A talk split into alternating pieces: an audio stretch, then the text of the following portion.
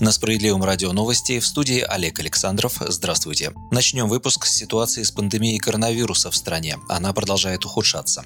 Первый российский регион объявил о введении локдауна для граждан из-за перегруженности больниц и невозможности оказания медпомощи заболевшим. В республике Бурятия с понедельника приостановлена работа ресторанов, кафе, баров и других предприятий общественного питания. Исключением стали заведения с обслуживанием на вынос, расположенные в гостиницах, а также те, которые обслуживают работников организаций. Кроме того, приостановлена работа торговых центров и других объектов розничной торговли. Также закрыты будут кинотеатры, салоны красоты, бани и сауны. Продолжат работу аптеки, салоны связи, продуктовые и магазины с товарами первой необходимости. Ограничения продлятся до 30 ноября включительно. Ранее частичный карантин был объявлен в Липецкой области. С 5 ноября в трех школах 885 учащихся находятся на дистанционном обучении. В общей сложности закрыты 33 класса, приводит данные газета «Известия».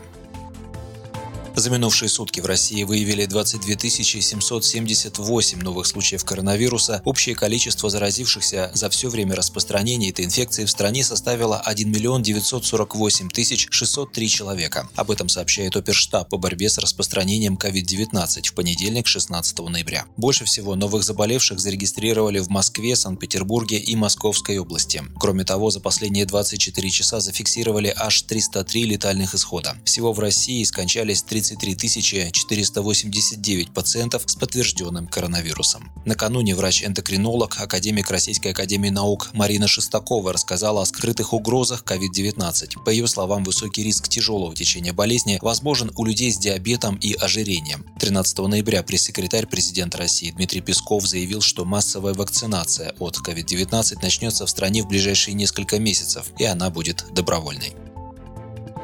Справедливая Россия предлагает снизить плату за обслуживание пенсионеров в пансионатах. Соответствующий проект закона внесла в Госдуму группа депутатов фракции «Справедливая Россия» во главе с ее лидером Сергеем Мироновым. Политик, кстати, с 16 ноября вышел на работу после преодоления болезни коронавирусом. В законопроекте идет речь о социальных пансионатах и интернатах, финансируемых за счет государственного и регионального бюджетов. До 2015 года в качестве платы за пребывание такие учреждения брали 75% от пенсии, а остальные 25 25% оставались у клиента. С 2015 года 75% стали считаться не от пенсии, а от среднемесячного дохода человека в целом. Разработчики законопроекта предлагают вернуть старый порядок. Кроме того, его хотят распространить и на тех, кто получает соцуслуги на дому или в полустационарной форме. Как написал Сергей Миронов в своем телеграм-канале, если инициатива будет поддержана, то у пенсионеров высвободятся деньги, которые они смогут потратить на собственные нужды.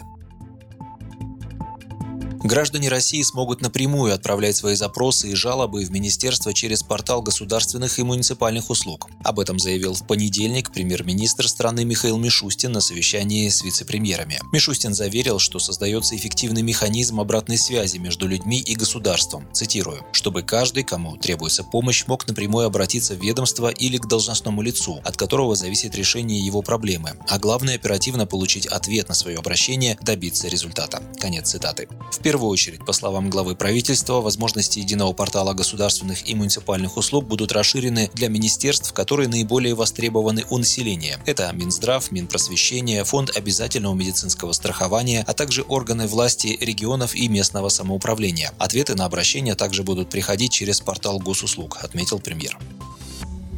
Ну а саму систему государственного управления ждет новая оптимизация штата. С 1 января начнется сокращение штатов в федеральных министерствах и региональных подразделениях. Она составит от 5 до 10%. Как пояснил премьер-министр Михаил Мишустин, объявивший сегодня о предстоящих планах, Кабмин проанализировал работу всех федеральных органов исполнительной власти и подведомственных им структур и подготовил решение по их оптимизации. Власти и раньше получали четкие сигналы о том, что коллективы чиновников зачастую чрезмерно раздуты, но сроки проведения проведения административной реформы не раз переносились по разным причинам, в том числе из-за ситуации с коронавирусом. В центральных аппаратах, где около 20% вакансий, штат должен быть сокращен на 5%, сказал премьер. В территориальных ведомствах сегодня среднее количество вакансий около 18%. Принято решение о сокращении штата в них на 10%. Мишустин уточнил, что сокращение будет проводиться в основном за счет вакантных мест.